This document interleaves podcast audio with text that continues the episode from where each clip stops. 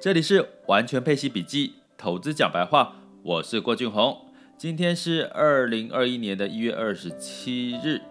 那一月就快结束了，然后即将进入到我们的农历年后。那在这个市场呢，股市其实也是开始有一些修正的氛围，当然也是因为财报的干扰啦，哈，还有疫情的干扰，还有这个股市涨多修正的这个市场情绪干扰这三个因素，所以呢，最近呢就有这个朋友在问我说，哎，老师，老师，你对于停利这件事情有什么看法？该怎么做？哈？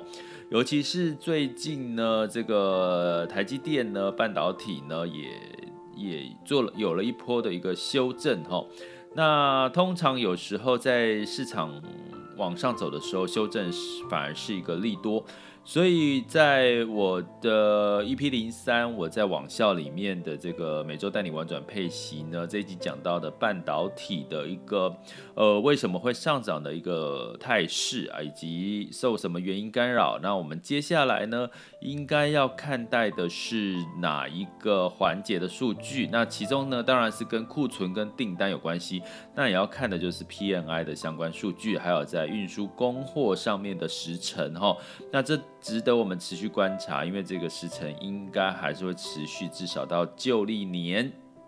之后。之前然后都还是会有这个状况，那当然会引发这个半导体的整体的这个产业态度，以及对于这个呃开始已经有一些呃企业就觉得哎可能不能单压一个上游厂商、供货厂商的这样的一个概念哈，所以我们接下来半导体产业其实是要用全球的角度来看，所以这也引发了说在这个市场上面这么多的一些变局的情况下，我们到底要不要做停利这件事情哈？那停利这件事情，我们来思考，我觉得是一个很值得思考的事情。因为一般很多人讲说，停利就是你设定百分之十、百分之二十，你就做一个停利。可是停利之后呢，如果你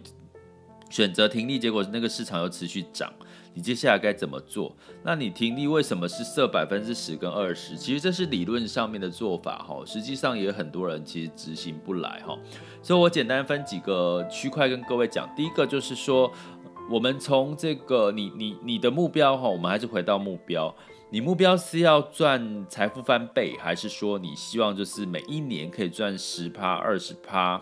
就可以收手了。那如果你希望每一年赚十趴、二十趴，其实你就是可以设定刚刚我们讲的停利点哈，就是差不多十趴、二十趴，那你就可以去做一个获利了结。可是你也知道嘛，其实最近 最近你如果看对市场哈，其实一个月让你赚十趴、二十趴，其实都很容易哈。那接下来该怎么办呢？哦，那是不是要再找相对呃低点的市场来做一个低吸的动作哈？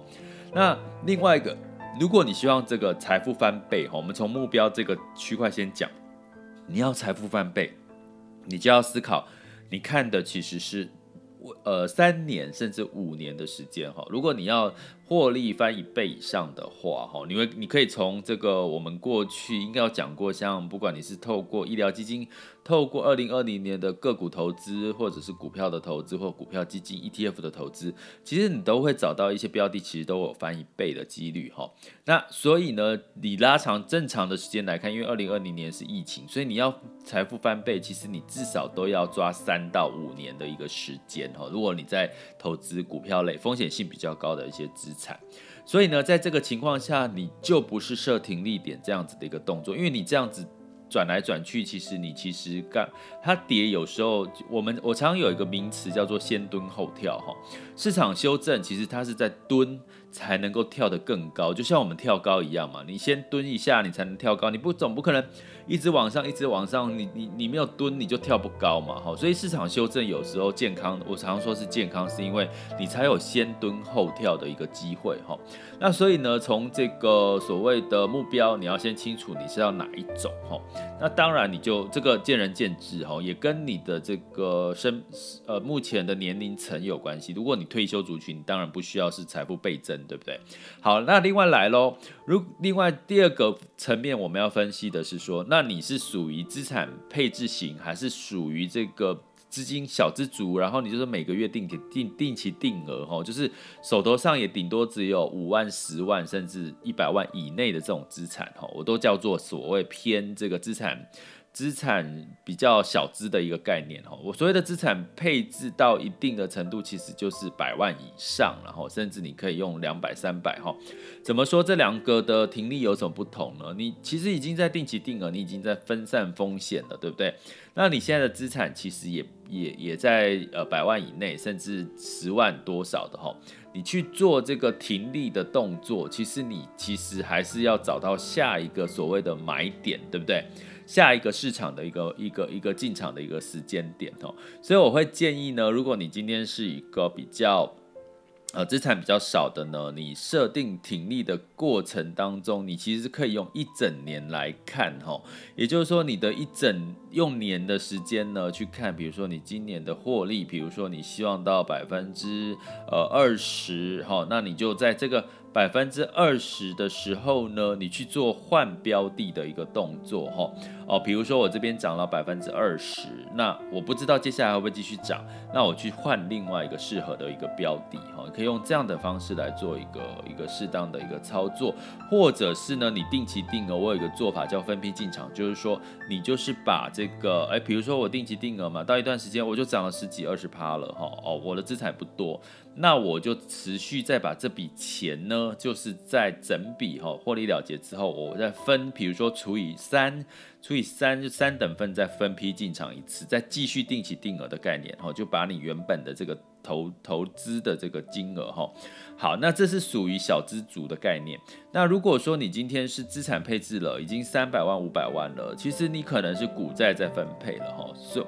那股债在分配的过程，我们用这个配息资产来做概念。其实有有常常有人问到说，那配息资产要不要做停利？可是你去想一件事情哈，我们过去投资股票或者是投资这个呃所谓累积型的这个基金呢，通常呢基本上就是你有做股利或者是这个呃。债息呢，你是滚到你的这个净值里面去，所以你没有拿出来。可是我们现在买的配息基金，哈，我们单讲配息基金，其实每个月配的息已经配出来了，也就是说，你的获利有一部分其实已经配给你了。所以你再去做一个所谓的获利了结，因为它获利已经配给你啦。好，其实这是一个迷思哈。它获利配息基金获利已经配给你了，所以其实你也已经适度的在做获利了结了。所以你关键是在于，我常常有一个一有一个几个名词，就叫以债养股，以股养股。也就是说，你配出来的这个每个月的息，你再去定期定额投资到比较风险高的投资，比如说股票。个股去买所谓的零股交易，或者去做这个股票型基金 ETF 的定期定额哈，适度的你用每个月的分的定期定额，其实已经在分散你的这个获利的风险哈。所以我一直很提倡各位，其实在配为什么要讲完全配息比例？你的资产如果已经到达一定程度，你的配息相对越来越可观。所以这个配出来的息，你已经适度的在做停利喽。好，记住这句这句话，你配息基金、配息 ETF，你已经适度在做停利了。这些停利呢，你如果只放在银行或花掉，那很可惜。你可以适度的再把它加码分散，定期定额到风高风险性的资产，因为你已经把获，你是拿获利出来去做一个投资嘛，所以基本上你的本金还是比较安全的一个机制。好，这是配息资产的一个做法。那我刚刚讲资产比较高呢，你还可以做一个动作。其实我也在每一次 p a c k a g e 有提到哈，也就是说，你今天呢，比如说你的资产是股股六债四好了哈，那。股市如果修正，股市涨多了，债市是不是涨的幅度会比股市慢？通常是这样的道理哈。那所以呢，你这个时候你就把股票呢部分哈获利了结，就是净值涨多的部分，因为它虽然已经配息给你了，可是你净值还是涨。那你就把比如说呃，比如说某档的这个美国相关的平衡型的配息基金哈，股债平衡的基金，诶，它可能涨了百分之十几，那你就把百分之十几配息完之后还涨百分之十十几，那就把百。百分之十几把它卖掉，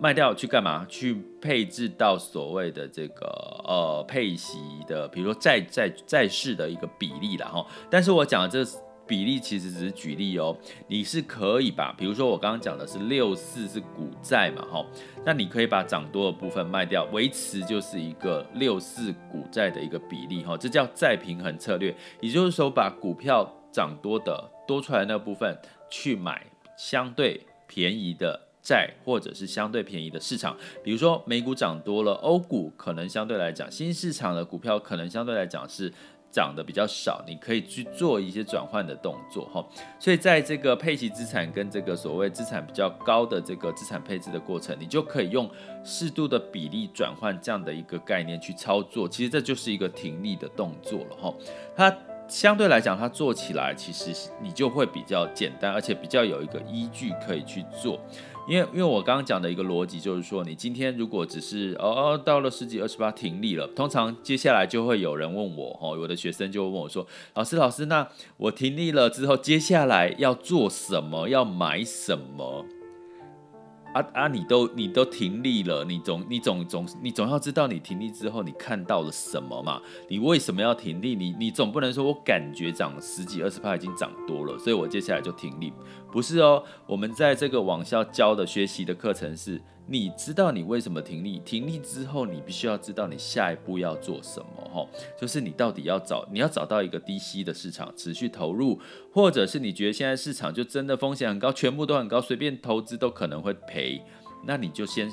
部分的现金为王嘛，等待市场修正的一个机会，哈。但是我刚刚前面讲，如果你是目标导向，是财富要翻倍，其实有时候这个停利，哈。的次数太频繁，其实反而会让你错失修正之后先蹲后跳的机会。所以呢，另外，如果你要适度的每今年，尤其去年到今年，你是做了比较多次的停利或者是停损的话，切记要去找一个平台，是让你可以就是手续费省比较多，比如说 ETF 的手续费比较多哈，呃呃比较少。哦，让那你的有很多，现在有很多的免付费的这个基金的这个投资平台，让你就可以比较安心的去这个做一些赎回买跟卖哈，因为你就不用再担心这个你一买一卖所增加的这个交易的成本。所以以上是停利的实际操作的一些做法，提供给各位参考，也欢迎到我的网校学习，我的网校是 school 点 happytoberich.com，欢迎到 Google 搜寻一下就知道喽。接下来进入到二零二一年一月二十七日的全球市场盘势轻松聊。好，那在这个美股呢，普遍是小跌了哈，道琼下跌零点零七，S&P 五百下跌零点一五，纳斯达克下跌零点零七。那当然，这个跟市都是市场的修正跟财报的干扰因素哈，这个我们是呃就健康的看待。欧股是昨天在周一下跌之后，今天反而是上涨的哈。那当然也是财报优于预期。那大家值得留意哦，最近金融股的财报其实都很好。为什么金融股的财报好？就是因为他们的一些业外投资、投资的获利都不错嘛，哈，股市的投资之类的哈，债市的投资。那所以相对来讲，灌注到他们财报就会不错。所以金融股呢，相对来讲，在今年可能某种程度在传产的概念，也许也许还是会有一些在这个周期性的时间的一个题材哈。那这个我们之后可以再提醒各位哈。那呃，欢迎大家就是订阅我们的 podcast，或者以及到我的网校，网校讲的会是最深入的哈。那在泛欧六百是上涨零点六三，那涨幅最高的是德国上涨一点六六哈。那在这个雅股的部分，台股周二是收低了一点八，然后在呃港股也是下跌了两个 percent 以上，然后创业板 A 股呢也下跌了两个 percent 以上。不过呢，在这个港股的部分，当然是因为有港企港股期指的一个一个这个截止的日期的原因哈。那今天呢，我们来看一下哈。抱歉，突然之间喉咙不舒服。呃，今天呢，在这个台股的部分呢，其实是早盘是上涨的，然后接下来今天现在时间是十一点零二分哈，然后是下跌了一点。一个点一点八五点哦，来到了一万五千六百五十七。那恒生指数也是跌了二十九点零二，然后下跌零点一六 percent。那日日经跟 抱歉，日经跟这个南韩指数都是上涨的哈。那当然，这个盘势还在走了哈。那能源的这个盘后呢，油价呢大概没什么变化了哈，上涨，布兰特原油上涨零点零五，收在每桶五十五点九一。那黄金的部分是下跌零点二，报每盎司一五一八五零点九美元。汇市呢，基本上一样哈，美元维持在美元指数维持在九十点一八左右，然后新兴市场的货币相对的比较强势，那比较略强势的当然就是以人民币跟台币走势比较强劲喽。那这是我们今天的这个整体的市场盘势哈。现在的市场呢，亚洲股市修正相对稍微多一点，不过还是要提醒各位，这个留意财报以及看基本面，那有可能有可能是先蹲后跳的一些讯号，也说不定哦。这里是完全配息笔记投资讲白话，我是郭俊宏，关注并订阅我，陪你一起理财。